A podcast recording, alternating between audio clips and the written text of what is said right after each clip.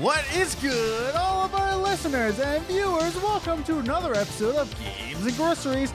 My name is Adam, And I'm Liz. and I'm addicted to coconut pie drinks. Hello! We are at episode 82, where we're going to go over our 2020 gaming prediction of the gaming industry, but we got some other segments for you before we get into that one. So, Liz, how you doing? I'm okay. Okay. Just okay. Yeah. It's better than not okay. This is true. Yeah. It's just been a long day. It's been a long couple months. I mean, I know I've been saying that for a while, but it really it really has. I mean, uh, just this week, I, I but right before we recorded this, right before we hit that record button, I, I was just telling Liz off camera, like, is it just me or does it feel like forever since we recorded a podcast? And it's only been a week. It's been Yeah. a long week. it's, it's been a long week. Like the fact that there was actually Christmas this week between all the crazy I know. I, is I insane. I went to bed Christmas night and saying like, oh, Christmas is over. yeah. Yeah. Oh, that was our day off. Back to like we both had work Christmas Eve and the day after. Mhm. Christmas. So we we just had Christmas Day and it went by way too fast. Yeah. Luckily for me, I have off the day after New Year's. I'm Yeah. pretty sure. I need to double check, but I'm pretty sure. Whereas No, I don't. I don't think you do. I'm pretty sure I don't. They'll probably have you work. Yeah, probably work like extra. You'll work the extra early shift. You'll, you'll be in at seven. Well, because like here's the thing about my current job is that uh, it- it's a diner, it's a restaurant, so everybody needs to eat. So while everybody is like, "Oh, we have a day off," why don't we go over to the diner? Yeah, And and, it's like Christmas a Eve was busy- nuts. Yeah, it's a busy diner in general. And now, not only is it the day after a holiday, everyone has off, no one wants to cook breakfast or they want to do something special. They're all drunk well, the day n- after New Year's. They're, they weren't drunk; they were hungover. Well, no, that's what I'm saying. The day after New Year's or New Year, like on New Year's Day, they're all going to be hungover and they want that Yeah. greasy food to soak it all up. yeah. So, yeah, you're probably going to be working. So welcome to Games Groceries, everybody. Um, so we got uh, some segments for you. That's just a little bit of our lives. Segment number one: uh, How's your life? Pretty much. Yeah. But before we get into our first segment today, we just want to remind you, because we got a lot to talk about today. A lot, Yeah. yeah. But uh, right before we go into that, we're going to go into our social media accounts. You can find us on Twitter at Gaming Groceries, or you can follow us individually. I'm at Ace the Grocer. And I'm at Journey First. And so you can follow us there and be friends with us there. And, you know, just be best friends with us. That would be cool. Besties.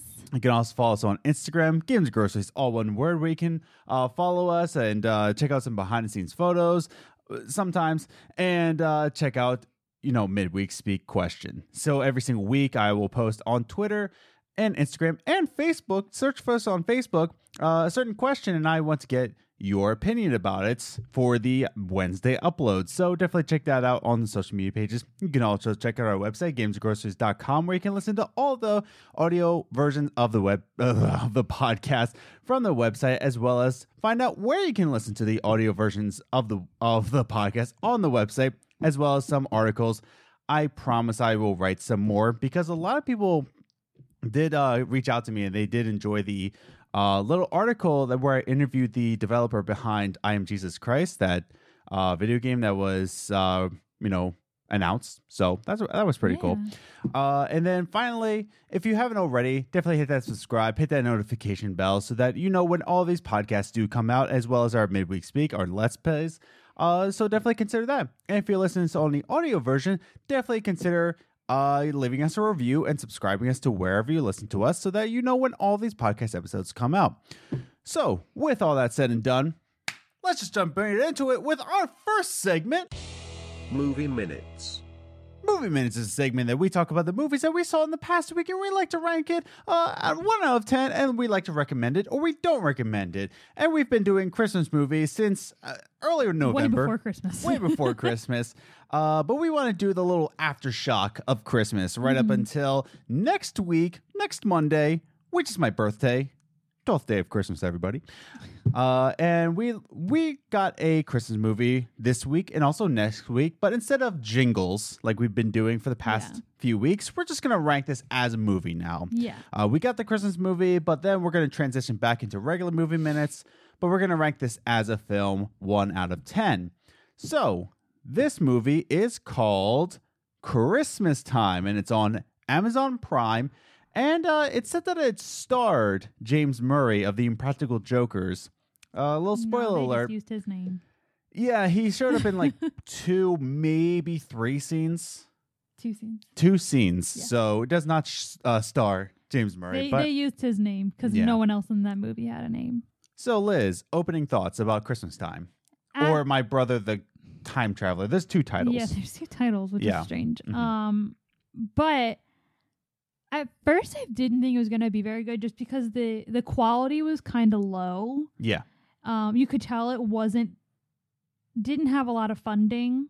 right. Like their most expensive item was James Murray. yeah, yeah. Okay. Um, The so I didn't. Yeah. And they actually did reference the ferret, which I think is hilarious. By the Yeah. way, if you don't watch Impractical Jokers, you need to just get on that. It's on truTV. If you have the channel, you should be watching it. It's hilarious. Anyway. Yeah.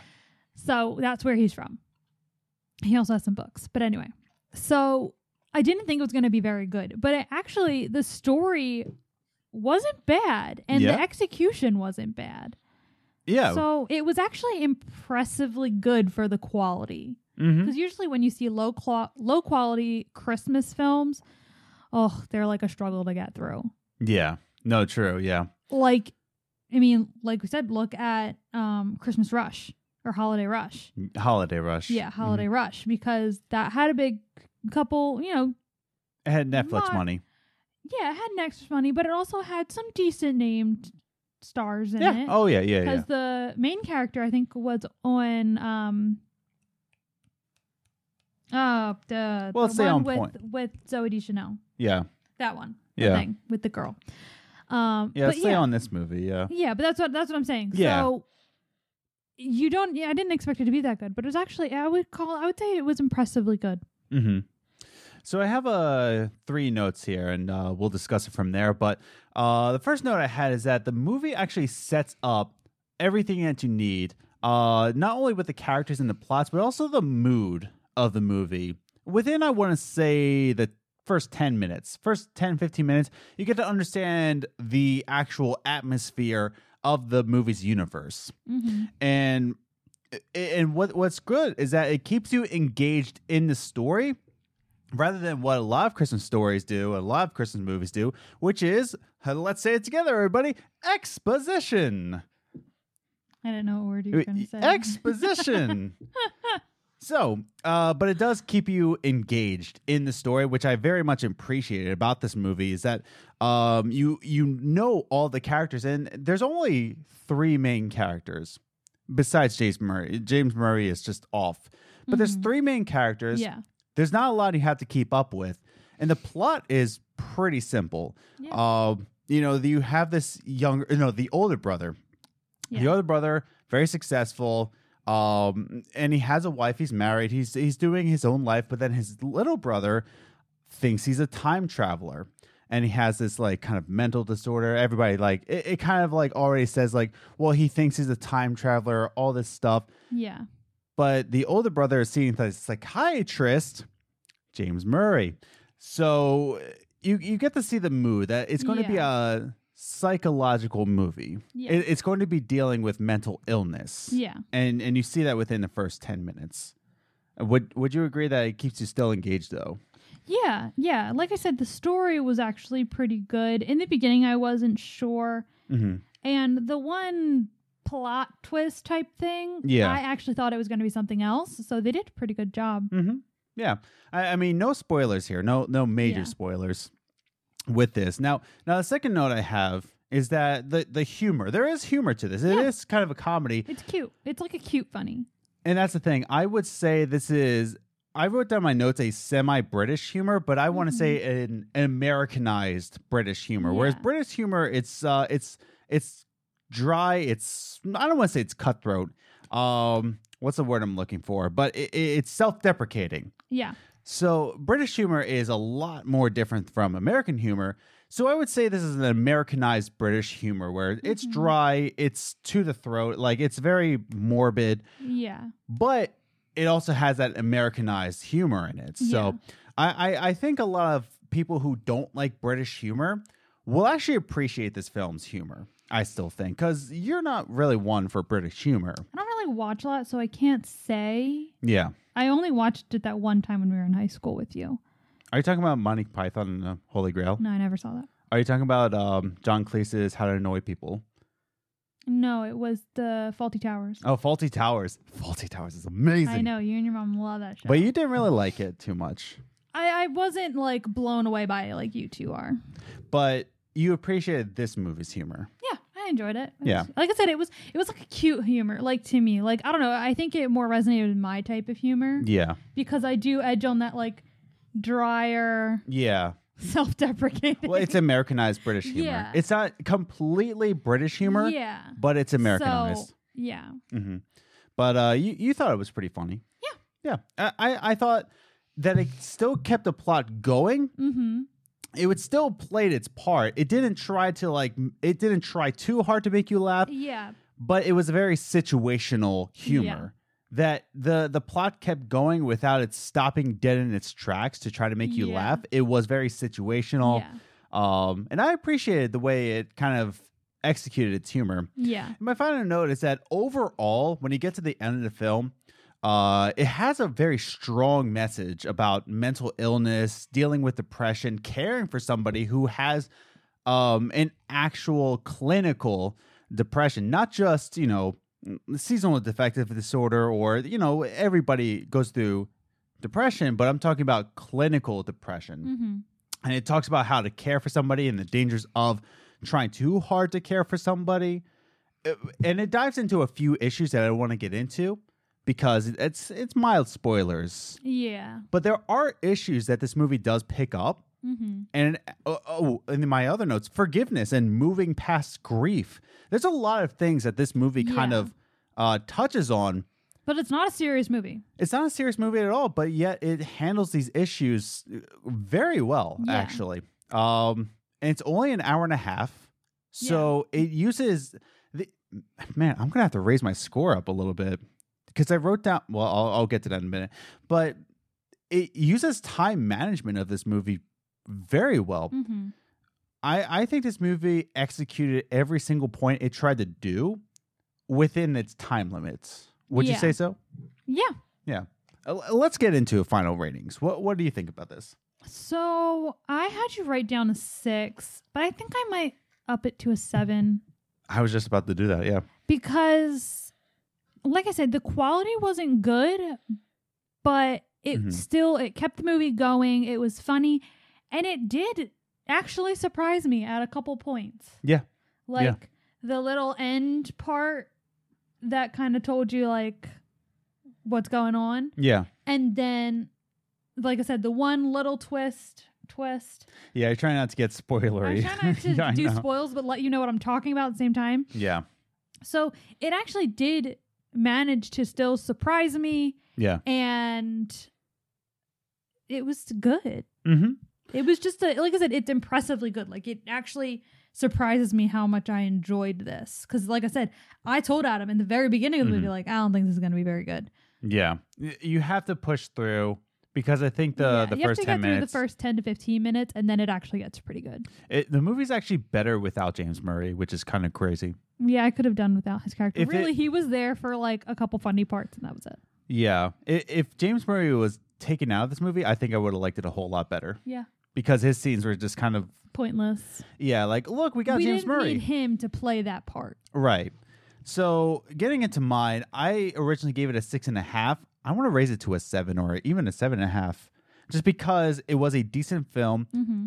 You know what? I'm raising it to an eight. Sue me, because an eight in our you minds, guys really have to watch it. because an eight in mine, you know, seven is decent. Eight is a solid movie, and I think exactly like the direction behind this movie and every single um issue it tried to pick up and touch Mhm. on uh even the humor it's everything that it tried to do in the direction i think it was a solid film It did exactly what it set itself out to do. I give it an eight, quite honestly. And it's only an hour and a half. It's definitely not a waste of time. Definitely not a waste of time. If we're rating in jingles real quick, we're getting into Christmas, four. yeah, I'd say four or five. Yeah, it's not too much Christmas, but it's it's definitely a plot. But Oh yeah, it's definitely part of the story and it works well with it. So four or five. So- Jingles. So those were our thoughts in uh, Christmas Time, which is on Amazon Prime. Um, it also goes by My Brother, the Time Traveler, I think it's Yeah. called, but it's very solid. I recommend it. So, uh, but yeah, let's move on to our next segment with our next segment. Top 3 Gaming News. Top three gaming news is the gaming news that we saw in the past week, and we'd like to rank a 3 2 1 just to give you a condensed version of what's happening in the games industry. So we got three gaming news. It was kind of a slow news week. Well, it was Christmas. It was Christmas. so, Indeed. I mean, you don't expect. Yeah, a lot of it was like, oh, anybody who got an Xbox, here's the best games. That that was the gaming Yeah, news piece. exactly. And plus, most news articles, they're probably on break. Yeah. But we got three gaming news pieces, and let's start with number three. Speaking about Christmas, ha, Fallout 76. How you doing? Haven't talked about you in a in a hot minute, but Hot minute. Fallout 76 an atomic minute. what? Fallout 76 hackers, uh, they actually went into uh, a lot of people's accounts and actually stole, if not most of their inventory, uh, all of it. They just went in to public servers and took all of it. Uh, the game has had a lot of bugs in the past year. 2019 coming up uh, into a wrap. And a lot of bugs have, have made their way to Fallout 76, if I say so myself. Yeah. Fallout Uh, 76 is just one giant bug. Yeah, and, and to make matters worse, j- just right before the year ends, uh, we get this new hacker group, or just one person, I don't know, uh, going to public servers and taking just emptying everybody's inventory on Christmas Eve, or the day before Christmas Eve, Christmas Eve Eve. So right before Christmas, right before, uh, you know, the holiday start, inventory gone. Yeah. Now, let me just read this one quote from the article linked down below. Um, it says Bethesda says it's actively working on a solution and is also looking for ways it can compensate affected players. As the hack has only hit PC, it's only hit PC, not consoles. It's planning on bringing the PC version of the game offline to release a fix. But whether things get sorted this side of the fast approaching, whether things get sorted this side of the fast approaching holiday remains to be seen. Yeah. So good news, it's only PC. Bad news, your inventory's gone if you're on PC. Bad news, it's another strike against Fallout Fallout and 76. Bethesda. Yeah. This is just not how Bethesda needed to end the year. no, it's not. I mean, uh, we're going to talk about Bethesda in our 2020 gaming predictions, so uh, we'll leave it at that. But uh, if you're on Fallout 76, if you're on PC, just beware. Uh, Check if your it- inventory. yeah, and if it has affected you, write it down in the comments below where you compensated, uh, what happened to you. Write it down in Yeah, the comments below. what happened. Yeah. Uh, but let's move on to our number two gaming news. This is actually pretty exciting. Is that the Rainbow Six creators uh, are moving on to other Ubisoft's projects. So let me bring this article up because I have their last names written down, but not the first names. Go Adam. So the game has been out since 2015 and it's just sparked a huge community, including myself. I love Rainbow 6 Siege. Um, it's an excellent play. If you haven't played Rainbow Six Siege, it's always on sale, especially the Ultimate Edition, and you get all the characters onto it. Um, it's it's worth a buy, definitely. I, I play it from time to Yeah. time. Um, but yeah, the, the original creators Xavier Marquis and Alexandre Al, Alexandre Remy Alexander Remy um, are leaving to pursue other projects at Ubisoft, which is pretty exciting for them. Yeah. But before they left, they actually trained a new team to actually like push the game forward. Now they've said in the past, these creators uh, have said that they want 100 characters in the game before they even think about a sequel to this game.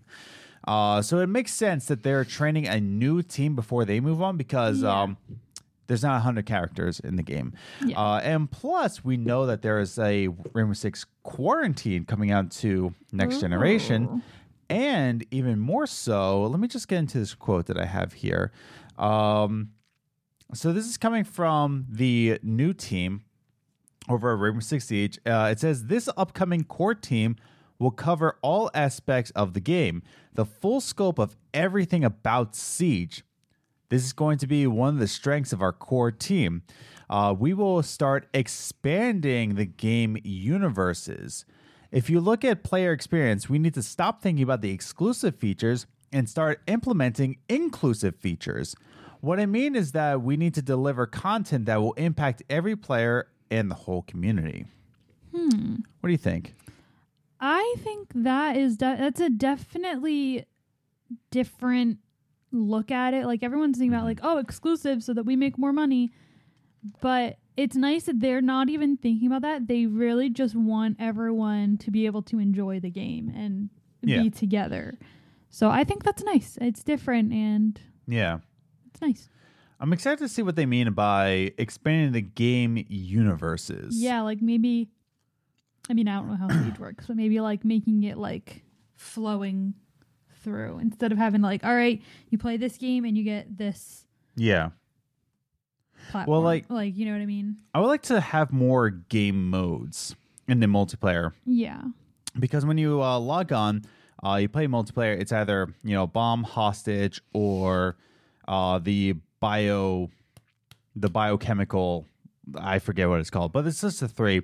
I would love to have more multiplayer features and more multiplayer games Yeah. to have in it. That'd be pretty cool. But this quarantine is a PVE. It's a player versus enemy instead of PvP. Yeah. Uh, so that's expanding on the game universes. So yeah. that's the thing. I would I would love this game to just really reach out and just become like even bigger of a game. Like not having the official Rainbow Six Siege 2, but just having the same game. But with more to do. Right. And um I I'm really excited for this. I'm. I'm you yawned. I'm so sorry. But um, I'm really excited for this as a Rainbow Six play, uh, as Rainbow Six Siege player. Uh, I know Wombat is from CADcast. Yeah. I messaged him saying, "Hey, you want to play uh, Rainbow Six Siege again?" And he hasn't never answered. never answered. We played once, and then, um, you know, we're not friends anymore. Maybe he doesn't like you. Probably because I called him Raccoon, and he's like, "I'm Wombat." You called him raccoon. no, I never called him Raccoon. I Never. was gonna say, like, what? magic. um, but yeah, if you're on Rainbow Six Siege, write down in the comments down below. Uh, what do you think they mean by game universes? Yeah. Uh, by the way, if you're watching us on YouTube, if you're wa- if you're listening to this on iTunes, um, write it on Twitter, or just go on the YouTube channel and write it in the comments down below. Yeah. But um, yeah, definitely. Uh, w- what do you think about expanding the game universes? Uh, are you looking forward to uh, the quarantine, uh, the Rainbow Six Siege quarantine that's going to come out in 2020? I'm really excited for it to be one. Oh, and it says that um, Rainbow Six Siege will be uh, a part of. Well, it already said that uh, Xbox Series X is going to be backwards compatible with all Xbox One games.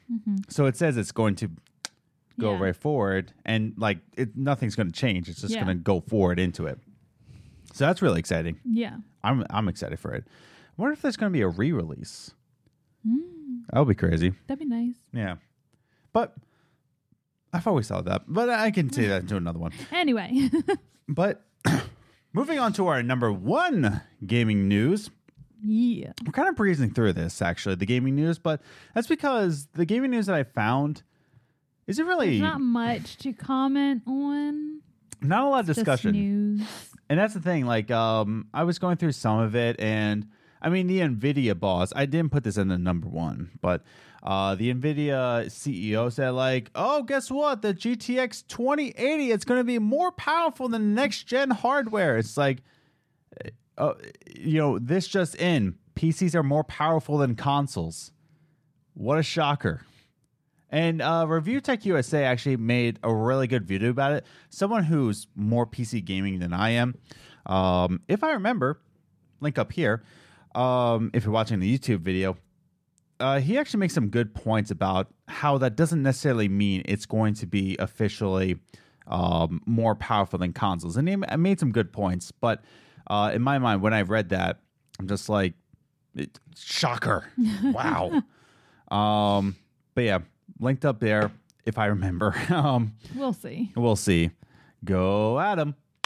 But the number one gaming news is that Sony has filed a new patent for a new controller in Japan because the patent is in Japanese. Link down below, by the way, um, in the article, link down below. But S- Sony has filed this new patent for a new feature on the new controller, which actually explains a previous release. Because in December 17th, so uh, a couple weeks ago, Yeah. a couple weeks ago, uh, Sony introduced this back button attachment to your DualShock controller, like out of nowhere. Yeah. Um, I was gonna put it down on I think last week's, like, oh, it, it has a back button, and it's just it was just such a weird. Yeah. You weren't sure what it was. Yeah, it it wasn't. It's not a weird attachment, but it's just kind of like they they release it a year before the next gen comes out, and it, it's not weird, but more you just see it and like, why? Yeah. Uh, Did you see pictures of this, by the way? Yeah. You did show me, or I saw you making. Yeah. thumbnail. PS4 back button, it, and it was like this. Um, I don't know. I didn't see the actual. I just saw like the blueprint. yeah, no, no, no, that's for the patent. But it's this Yeah, back button. It attaches to your PS4, and there's two little buttons that you can just like, uh, you know, assign to any button on the PlayStation 4 controller. And I, I, it's not. It's fine. It's a fine product. It, it's just kind of like why? Yeah. Why it release doesn't this? Seem necessary, especially when they're coming out with next generation. It just doesn't make sense to to me to put the money into doing that. Well, that's that's where we come into this article because PlayStation Five has not well, like Sony has filed this patent for a controller and two uh, and a feature on it. If you're watching YouTube, I Yeah. actually put it, or Liz did. Uh, Liz put up the image. Right, right in the red squares there. What is that Buttons. on the back of the controller? Yeah. Oh, now that I'm looking at it, hold on. Because a lot of people are, are seeing this image and just saying that, like, oh, this is going to be a PlayStation 5 controller. Uh, this is going to be a PS5. There's going to be back buttons built into it. This is definitely Yeah. PS5 because there's a uh, there's a USB C uh, link to it. That's part of it. But why in this image is there a light bar? Maybe there's a light bar in the new one. No, they are confirmed that they're taking away the light bar to save on battery. Maybe they forgot to change the blueprint. That's possible. Maybe they just forgot that part. well, it's just I mean, interesting. I doubt it because it's PlayStation. Like, it's a pretty big company to make that big of a mistake. I don't know. I, Mm-hmm. I don't know because that because again, that's what I mean. Like, as far as the attachment for the DualShock Four, Yeah. it just would make no sense to me why they would put the money into building this product for a controller. Yeah. That yes, you can still use your with your PS5. right. But why would you put it money into making something for a PS4 controller Mhm. instead of just putting it as built in on the PS5 controller? I mean, I guess. Like especially if it's unnecessary. Like if they're necessary to play the next gen, that's Yeah. one thing. Yes, we need those attachments on the PS4 controllers for them to work on the PS5. Mhm. But if they're just ones that we can assign to whatever we want, Yeah. then why? Why? It is weird.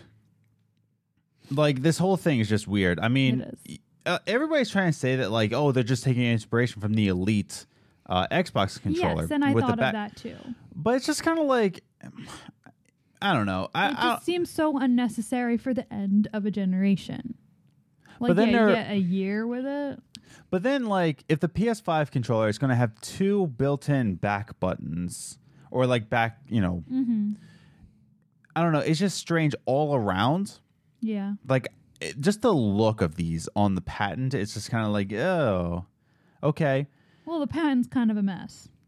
But this could be the future of next generation. I still remember when the original Xbox buttons, uh, they were just the white and the black buttons. Yeah. there was no shoulder buttons. And then when we got the 360 and there was these shoulder bumper buttons, like what is this? Yeah. And it just made life so much more convenient. This could be the future of controllers. What just I'm noticing is Yeah. that one side of it is 13B, the other side is 13A. So I feel like different directions do different things. Mm, Like I don't think it's a bumper. I think it's a switch. Not a switch, but like a like a trigger. That's Yeah. like a trigger.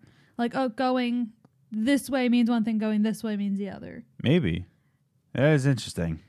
I don't and know. And you'd have to do it at the same time Mm-hmm. because they're labeled the same thing. This is just Well, the patent is in Japanese. I don't read Japanese. If anybody does, write it down in the comments below. Yeah. Uh, what does this mean? Like, what what do you think about this patent? Um, yeah. it's it's just interesting. I- If anything, it's just really interesting to look at and just uh, wonder what is to be. But yeah, um, quite interesting. I like it. I think I think this is going to push the for, uh, future of what game controllers actually do and what they look like. Yeah. Uh, it could be permanent. Like all controllers here on out are going to have these back buttons. But um, I guess we'll see in the barely have future. a handle on the ones we have now. Oh, yeah, true. but uh, write in comments down below. Uh, what do you think about this patent? Uh, do you think this is going to be the future? Do you enjoy that there might be just built-in back buttons? Uh, write it down in the comments below. I want to hear all of your thoughts and any of your thoughts. So, uh, but that was the top three gaming news. Not too much. It was kind of slow. So hopefully it picks back up in the new year. But um, yeah. See, uh, speaking of the new year, we're actually going to be talking about our 2020 gaming industry predictions. Now, I have six uh, written down below. We're just going to just talk Yeah. about it and just uh, have a nice little podcast discussion about our 2020 gaming predictions in um, our final segment. Every single week here on the Games Groceries podcast, we like to talk about certain gaming industry topics such as um, female gamers and game preservation, and we just like to bring it here in this section of Talkie Time. And with the new year rolling around, with 2020 coming into play, there's a lot to talk about. There's a lot to predict. There's a lot to just discuss. Um, this is our first kind of prediction episode, so maybe in 2021 uh, we'll we'll take a look at this in the future and see if we were right or wrong.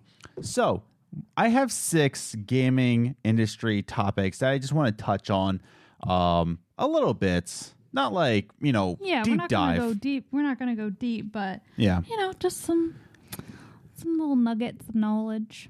So prediction number one. Um, I predict that next generation consoles will release next year. You're an idiot. Oh darn I Can't stand you. Um, You're so stupid. so we know for a fact that 2020 consoles are coming out. Like the next generation's coming out. Xbox Series Yeah. X as well Whatever the PlayStation. Oh no, no, the PlayStation Five. the PlayStation 5. Um, so these uh, consoles, just speaking about Series X and PlayStation 5, how much do you think these consoles are going to cost? Okay, first I need to know how much was the Xbox One on release day. 500? I want to say 500 Okay, so because that included the Kinect. And then PlayStation 4 was 400. Okay, so then Yeah. I think Now, keep in mind that um, Xbox One X released $500 just with the system. Okay. And I believe also the PlayStation 4, 4 Pro. I think the Xbox. I think Xbox because that's its name. It's Xbox. Yes, just Xbox because I think Xbox is going to be six hundred and fifty. 650. Yes, Okay. okay. I'll discuss that in a minute. and then so the PlayStation Four was four hundred. I believe so. And PlayStation 4 Pro, I believe, released 500. Let me just get my facts straight. Actually, let me use my phone because it's more convenient. I think the PlayStation Five is going to be between five fifty and six. 550 and 6. Yeah. Okay. Why is that? I well, I mean, if you look at the market today, you know that they can and will put their prices up. Mhm. They both keep saying that it's the most powerful console they've had. Oh, wait. PlayStation 4 Pro was 400 when it released. Okay, so right, yeah, I would say five five fifty. And I know that Xbox One X was 500. Interesting. Anyway, Okay. so I I think one, I mean, you have to go with the times, wow. money, Wow. things and stuff. You know, got, they Yeah. got to make it more expensive. But also, I think they're going to be closer to the 600s Mhm. because they're both saying that these are the most powerful generation or powerful consoles yet, and they got so much going on with them, so much new technology. Which I know every generation is new technology, but more new technology costs more. Yeah. So I think that has a lot to do with it, and I think that they're like, we have so much power going this thing, we it, it can it can we can get good money for this, hmm and so and I think it's gonna cost them a pretty pu- pretty penny to have these new technologies in it. So that's why I'm thinking closer to the 600s for both consoles. So I agree with you that technology gets more advanced, it gets more expensive. However, um, these gaming industry, you know, like the the game platforms, they actually take losses in building their consoles. And I agree. Well, Yeah. like here's the thing, it's expensive. I if it was just retail price, the Xbox Series X would probably cost 800 850 Well, yeah, but they take a loss for it. And we know, okay, so let me get into PlayStation 5 first. If PlayStation 4 Pro released for 400, I'm going to go 500 on the PlayStation 5. I just thought maybe they would make it a little more, just because if Xbox they know is going to be so expensive because Xbox is expensive. Yeah. if they know that's going to be so expensive and they can still make more even keeping their price lower Yeah. i, I don't know i just i guess i don't have that much faith in humanity Well, see, here's the thing. I'm going to predict that PlayStation 5 is going to be $500. Now, the there's the rumor that Xbox Series X is going to be two consoles Xbox Platinum and Xbox Rubber Ducky, as per our last episode. um, but that's the thing is that, like, or the episode before that, whatever. Um, i feel like we haven't just talked me and you in the longest time know. Well, it's uh, been a long week. Uh, no, it was last week. So Xbox Rubber Ducky, but there's gonna be two consoles, and Mm-hmm. I believe Xbox Platinum, like the big console, like the console that we saw at Game Awards. yeah I predict it's going to be 550, 550 or 600, but then they're going to come out nowhere. Like this is going to be after Sony says that it's going to be 500, and people are going to be like, "What? 550 for this console or 600 for this console?" But then they're come, going to come out with Xbox Rubber Ducky. It's going to be the all digital edition. yeah and it's going to be cheaper It's going to be 300. i think you're expecting a lot from xbox I think it's going to be 300. i would say maybe four or five hundred I I think Phil Spencer's in it for the cutthroat game, Um, and he's going to screw over PlayStation. And yeah, you can get the more Or just premium. screw over his customers because that's what he does when he names xbox xbox We'll see. Remember last time you had faith in Phil Spencer? Well, here's the thing. I also predict that this generation is going to go to Xbox.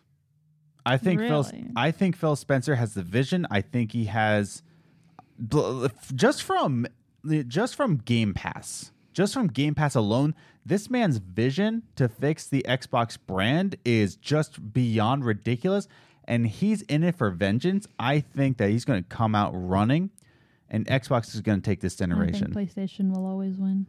Not not in the previous generation, not PlayStation 3. That was garbage. Yeah, that's why no one talks about it. Exactly. Xbox but won that. Still, But here's the thing though, PlayStation. I think they're going to come out 550 with Xbox Platinum and Xbox Rubber Ducky is going to be You, 300. you know why I think Yeah. that PlayStation will take next generation? Why is that? Because Okay. what happened in the v- right way when we first started talking about next generation? Yes. PlayStation came out with their specs first. That And doesn't they- mean anything. well, I'm not. I'm not done. okay. So they came out with their specs, and everyone was so blown away Yeah. by the specs of their next gen. Right.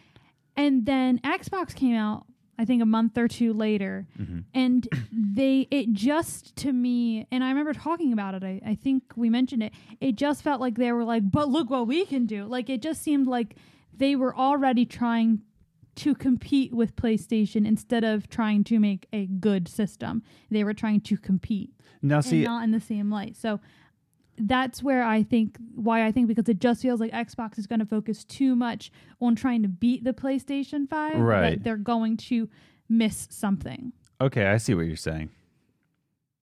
I still have a gut feeling that Xbox is going to take this. Well, this is why we have a PlayStation and Xbox because you like Xbox, I like PlayStation. So Yeah. this, this fight could go on forever. Well, since it's going to go on forever, let's go on to my next yeah. one. Speaking of the next generation, we're not talking about a certain company in the console market, which is Nintendo. Yeah. What are the chances that Nintendo Switch Pro version is going to come out this year? Or actually, even 2021? What are the chances it's going to come out in the next two years? what is like what do you mean by pro version? So, like a next generation okay. kind of like follow up. So, we all thought that the Switch Lite was going to be the Pro, yeah, but and then like wasn't. it came out with which the I was Lite. glad because it was way too soon after Yeah. So, do we think that Nintendo's going to follow up?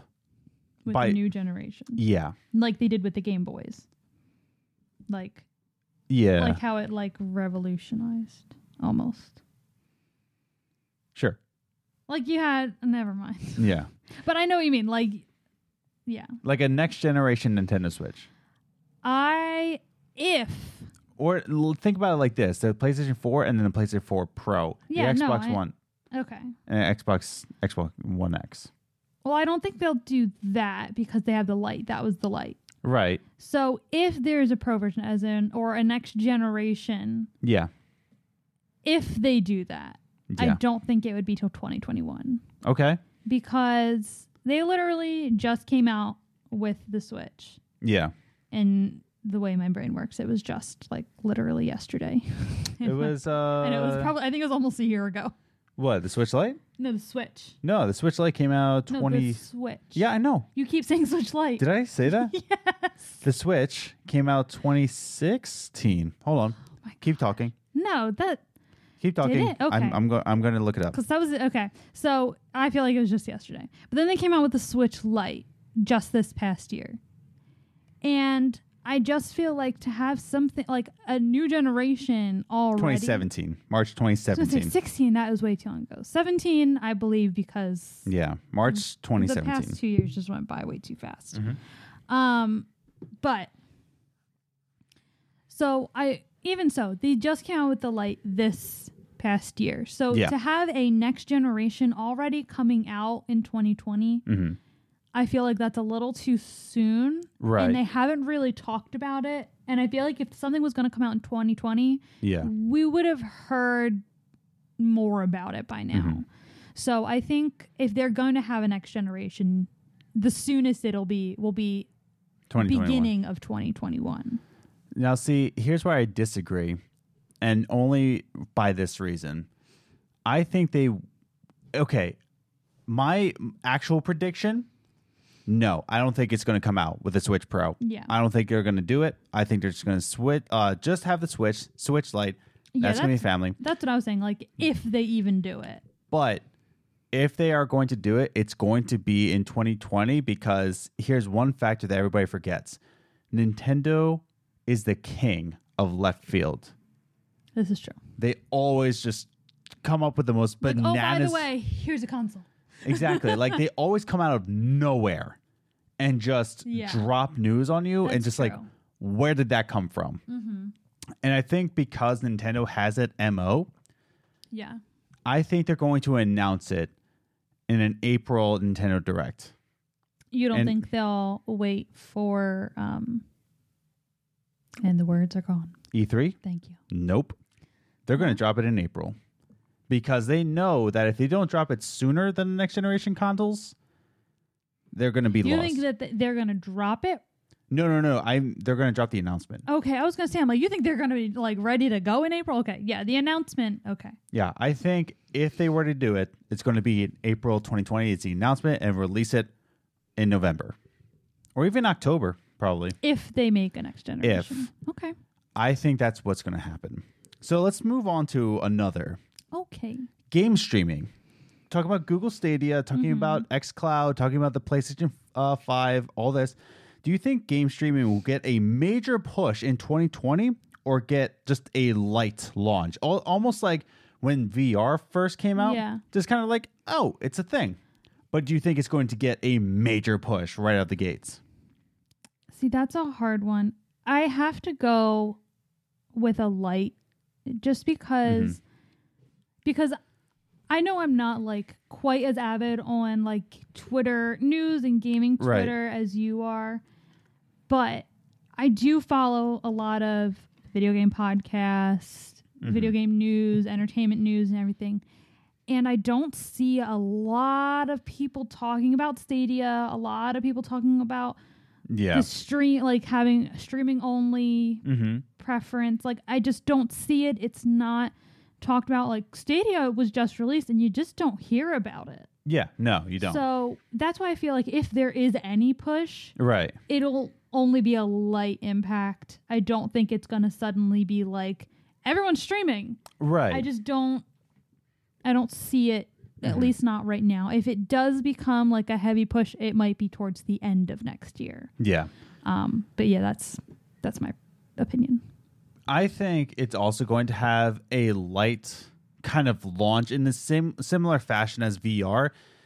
Game streaming, sure, has been around with Yeah. um, PlayStation Now, but at the same time, it's just like it still needs to earn its ranks with Yeah. gamers because not a lot of people are convinced with Yeah. game streaming. Not like I Brian mean- McGinnis is. Yeah, Xbox is really trying. Yeah, with XCloud. Yeah. I from what I hear though, XCloud is pretty crappy, even in comparison to Stadia, Yeah. which I still haven't tried. I still have a buddy code. mean- Which I mean, that also goes towards why we think it'd be a light push because it's still they're still working like the industry is still working out the kinks of how it can work. Yeah, especially in areas that don't have great internet. Mm-hmm. You know, you have to work out those things. So I think that's why I think it's going to be light because I just don't think we're quite prepared for it yet. I don't think technology is quite prepared for it yet. yeah. No, I I don't think our internet infrastructure is going to be as solid. Maybe in other countries. But I think by the end of 2020, we're going to see like a much higher push. I think Stadia is really going to push out. uh, By the okay, here's another prediction. By the end of 2020, Google Stadia will have three solid exclusives.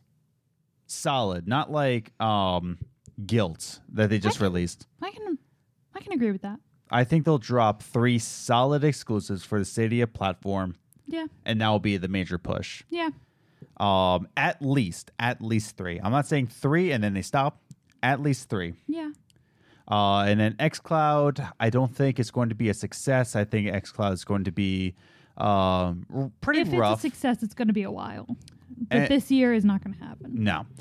Um, but that's my real prediction for game streaming. Yeah. I don't, I don't think it's going to be a major push, but I think that Stadia is really going to come out of the gate 2020. Mm-hmm. And it's going to be here's the thing Stadia is the first platform right out of the gates, and that has the advantage. They have, they dipped their toes in, and now we're going to see them strive. Yeah. Uh, speaking of striving and also failing, Bethesda Game Studios, Bethesda Game Studios, not Oh. Bethesda Softworks, where it has, um, you know, um, Arkane Studios, id, Yeah. all that. We're Bethesda ab- Game Studios. Will Bethesda Game Studios in 2020 make a comeback as an RPG juggernaut? And I'm talking about Starfield. Will Starfield come out in 2020 and will it be the comeback that they so desperately need? Nope. You don't think so? Nope. Why is that? I have lost all faith in Bethesda. What like give me some reasons. go back and watch any episode this past year of Yeah. our podcast, and that is my every reason. Just the second 76 release, it has been downhill hmm for Bethesda. Yeah. And anytime they try and get back, they Mhm. either step on their own foot Right. or someone punches them in the gut Yeah. for something they did. Right on. So I I just don't have faith that they're gonna release a good game. Yeah. And if they do, I I mean, I don't think they will. And it, but if they do, I think it's still going to take a little time Mm-hmm. for people to trust them again. Yeah. Because the second Starfield has a glitch, it's going to blow up Yeah. and it's going to be big news. Yeah. The Because- Bethesda. What's that? Just because the second someone sees a glitch in Starfield, they're like, oh, it's 76 all over again. So that Yeah. game has to be perfect for, Yeah. for them to get a comeback from it. Bethesda glitches don't have the same endearment as they once did. Exactly. And like Skyrim glitches were funny. Yeah. Now that's just like okay, this is this is starting to get like stupid. Yeah, especially after 76 and just with how buggy and messy and they fixed it and it broke something else and then they fixed that and it broke something else and then mm-hmm. the old bug came back. I just I just I just feel like Starfield will have to be the perfect game, no glitches on release. It is the perfect game on release. It is finished on release Yeah. for them to get any form of comeback. And even if it is absolutely perfect or even near perfect, Mm-hmm. I still think it's going to take time for people to be like, all right, 76 was just something weird that happened in the company, Right. and we're never going to talk about it again, even though Bethesda keeps bringing it up like it's some great feat or something, Mm-hmm. which is just annoying. But anyway. I just think Starfield will have to be a miracle for them to get any form of a comeback from it. Hmm. Okay, so number one for me, I do think that Starfield is going to be released 2020. I I believe it because Yeah, I think they've been working on it for a long enough time. they've been working on it a long enough time, but we also have insiders saying that it the game is fully playable mm-hmm. in studio. Do you think they'll release it like at E3, like one of those things where they're like, and you can play it tonight? No, no, no, no, not No? not a not a tonight launch, but maybe Week of. no, no, no, no, no, no. Um, okay, so it's in June, September. Yeah, I was gonna say November. Yeah, September. It might be. It might be a day of like. It might be a launch title for the next generation in November. Oh, yeah. That's probably what it's going to be. It can be one of those things that you get the new console with the game that comes with it. Yeah, it could be a Yeah. launch title along with Halo Infinite. Mm-hmm. Uh, it, it, the next here's here's another hot hot topic. Next generation games are going to have a big focus on sci-fi games. I like that. Yeah, I can get 2020. with that. Yeah, like 2021. So 2021, Mm-hmm. Like following next generation, it's going to be a main focus sci-fi games. Okay. Well, we can talk about that next year. Yeah, that will be a next year thing, but that's my hot take. 2021 going to be main focus sci-fi. Uh or even okay, you know what? I'm going to say it right now. going to say it here on the podcast. 2020 is going to be the year of major sci-fi titles. It is going to be a sci-fi year. Um and I think there's a lot to say like with Starfield, Halo Infinite. We're going to talk about this with Cyberpunk 2077 Mm-hmm. sci-fi is going to be a major push in 2020. Yeah. Um, but that's the thing. I think that Starfield is going to drop in 2020. It's going to be a release or, or like a, you know, uh, release with the new generation Yeah. consoles. And I think it's going to be a highly rated game. Mm-hmm. Not perfect, not a 10 out of 10. It's going to at least get an 8 by most critics. Okay. That's my heavy prediction.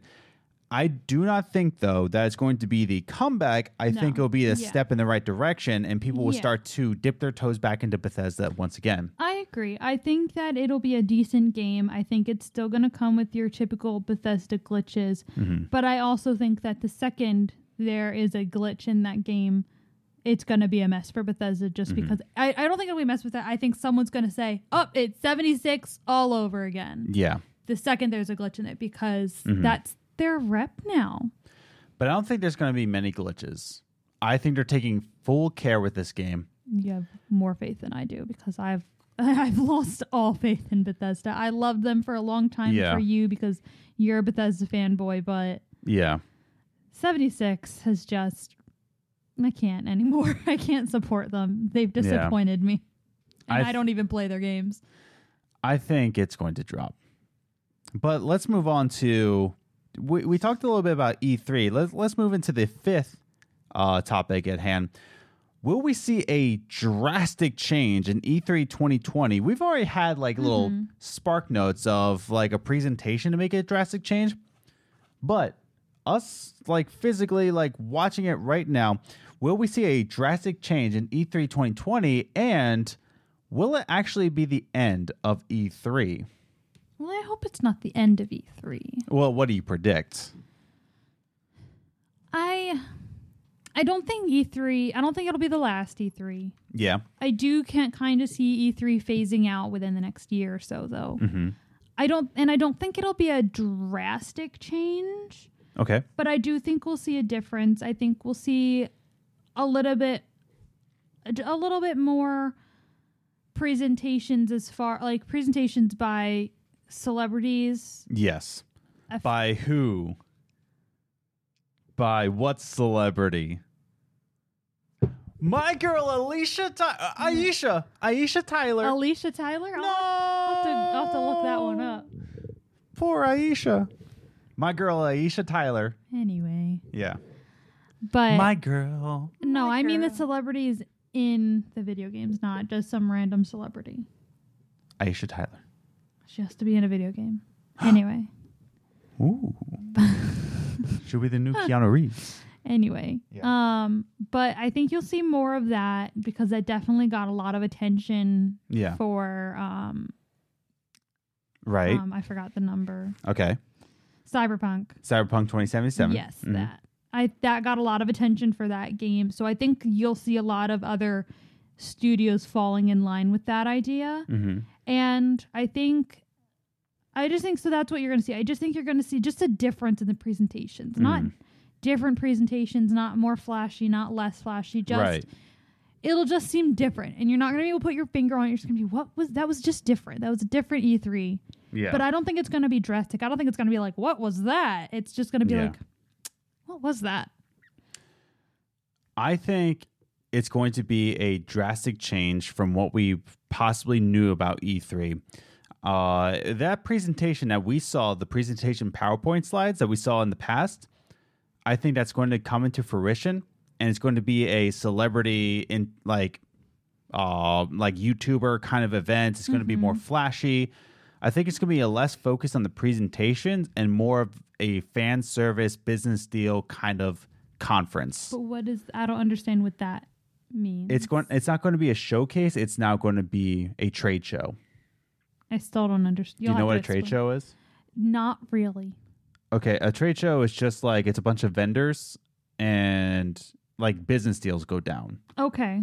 Whereas a showcase is just that Presentations. presentations and panels and all so this stuff. really, E3 won't be anything that's televised anymore. I don't think so. You think it'll just be something that I you think have to buy be- tickets to Yeah, see? I think it'll still be televised. I think the panels will still be on. I still think there will be. Oh, uh, I still think there will be things from it that that I think will be televised. But I think there's going to be a less of a push of those presentations of those panels moving forward, and it's going to be more of a celebrity and influencer and uh, sports fanatic kind of thing because LeBron James is going to be there for sure.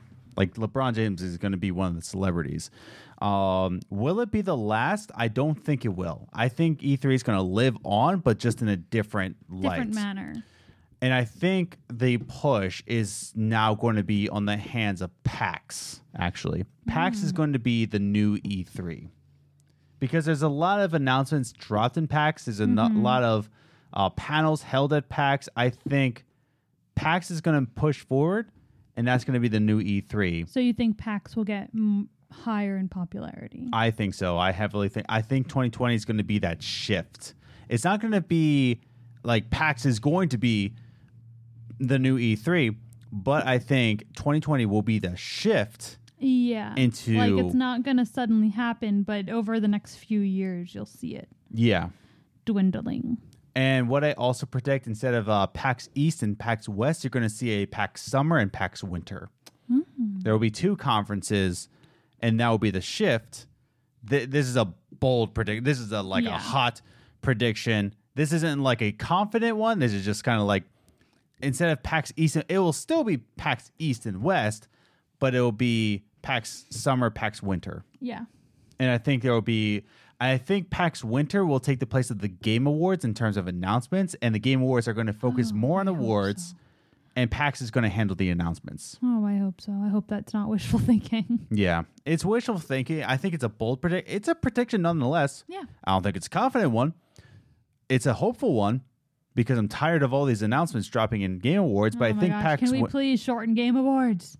because PAX Winter will be where the Game Awards drop, and Game Awards are just going to be about the awards. Hopefully. Yeah. So let's jump into our final prediction 2077, Cyberpunk 2077 to be exact. Will this be the ultimate game of 2020, very similar to Red Dead Redemption in 2018? In terms of like, it took Just over. dominate. It just dominated. I'm not saying it will be game of the year, much like Red Dead Redemption 2 Yeah. did not win. But will this be the major game of 2020? I think if it's done well, Yeah. it has the potential. Okay. Yeah. Like I think it's it's a, it's definitely an interesting game. I definitely want to play it. Yeah. I think it drops Um, in April, doesn't it? You're asking the wrong person. April. I have the worst memory. I get so many games confused. Um, but I'm thinking of the right one. Um, Mhm. but I think it April looks- 16th, 2020. Yeah. Mhm. So I think it's flashy enough. It's interesting enough. The story is catching. It's got Keanu Reeves. It's got Keanu Reeves. I mean, you can't go wrong with that. hmm So I I think I think it has a potential to dominate the year. Yeah. Not ga- I don't think it'll win game of the year. okay. But Yeah. just because if we're comparing to Red Dead Redemption, I think it'd be the same situation hmm depending on what else comes out. Oh, little side note. I'm finally playing uh, Sekiro. Good job. Yeah. It was uh, game of the year this year, so Yeah. But um I'm I'm playing it now. but I think depending on what comes out, I don't think it'll win game of the year. If Mm-hmm. the rest of the year is just bad, then probably game of the year, but I'm not like betting on it. Yeah. because it depends on what else comes out. But I think it has a potential to be like a big topic Yeah. in gaming conversations Mhm. for 2020. So, especially since it comes out in the beginning of 2020, it gives you the whole year to talk about it and play it. Yeah. So, um, yeah, I definitely think it has potential because it looks so interesting. And when pe- I remember when the trailer came out in E3, everyone was just like blown away. So, yeah, Yeah. that's my thoughts. Uh, so I also think that it's going to be a major game. Um, much like um, yeah, I'm looking it up. Oh, I forgot. Last of Us Two. Is that Animal Crossing? Yeah, Animal Crossing is coming out in March. But those are humans. Yeah, what? No, what? Whoa, Those what? look like human. Oh, well, you Yeah, you played t- Yeah, together. whatever. Anyways, um, but that's the thing. I think Cyberpunk 2077 is going to be your major release. Oh, it's that one looks super cute. Ori and the Will of the Wisps. Have Have you played the original one? No. Oh my goodness, it it raises your blood pressure. Oh, never mind. I don't want to play that. Yeah. um, there's there's a tree level in Ori and the Blind Forest where I swear to you, I almost had like an aneurysm. Yeah, I don't want to play that. I want to play the new Animal Crossing though. That looks so fun. Oh, of course, I'm going to get that day one. But I think Cyberpunk 2077 is going to be your major talked about Yeah. game. It's going to be the Red Dead Redemption 2 of Yeah. 2020. But much like you, I don't think it's going to win Game of the Year. I don't think so. What I think is going to win Game of the Year in 2020 Yeah. is probably going to be Last of Us 2. Poss- I, I think that's that's definitely potential. Yeah. That looks good too. Tell me why. Tell me why. That That's looks really interesting. That's going to okay. Bold prediction. Tell me why is going to be your Game Awards Games for Impact. okay. Tell me why is going to be I can see that. yeah is going to be the winner of Games for Impact. Okay. Mhm. Yeah. But I think Last of Us Two is going to take it. Uh, so I think your nominees are going to be Cyberpunk 2077, Watch Dogs Legion, of course, Yeah. I just passed. I was like, that was one I definitely wanted to play. Ghost of Tsushima, Mm-hmm. Untitled Goose Game 2. Oh goodness. But you got some major drops here in oh 2020. yeah, definitely. Psychonauts 2 is going to come out, but all of these games are going to drop. But I think all of the fear is going to go into Cyberpunk. It's going to be similar as the 2018 Game Awards, where it, it just dominated. It, yeah, it took almost all the topics except Game of the Year. but I think Game of the Year is going to go to Last of Us Part 2. I It's- can, yeah, I can see that Yeah. because that has a really big following. I do not think Ghost of Tsushima is going to win Game of the Year. I think, okay, so major talking point Ghost of Tsushima is going to drop, and I think people are going to enjoy it. I think it's going to be a very well, highly rated game, but nobody's going to be talking about it at, like at all. I, I don't think it's going to be nominated for Game of the Year. Okay, I think I it's going to be. that. I think it will be the winner for best action game. I can see that. Oh dang it! Last of Us Two is going to be an action game. Yeah, dang we'll it. have to wait and see. Yeah. But I think Cyberpunk 2077 is going to be the major feared of game. Like it's going to be the yardstick. Even Starfield, if it drops, people are going to be talking about Cyberpunk 2077 yeah, as game of the year nominee or game of the year winner. yeah. But I think Last of Us 2 is going to take the um the it's going to take the cake. Yeah. So, I think we can end it there, right? Yeah, I think so. Yeah. So, uh, we thank you again for listening to this week's episode. These are just some of our predictions, but we want to hear your predictions down below. Uh, this is releasing Monday, but we're releasing a midweek speak on Wednesday of some of your gaming topics or, you know, your gaming predictions. So, uh, look forward to that. But yeah, so Yeah. we're gonna be talking about that on Wednesday. But we hope you enjoyed this uh, this week's episode. Uh, again, we're on social media at Gaming Groceries. We're on Instagram, Games and Groceries, all one word. Uh, you can find us on Facebook as well, but you can also check out our website, gamesandgroceries.com, where you can listen to all of the podcasts from the website, as well as find out where you can listen to the audio versions of the website.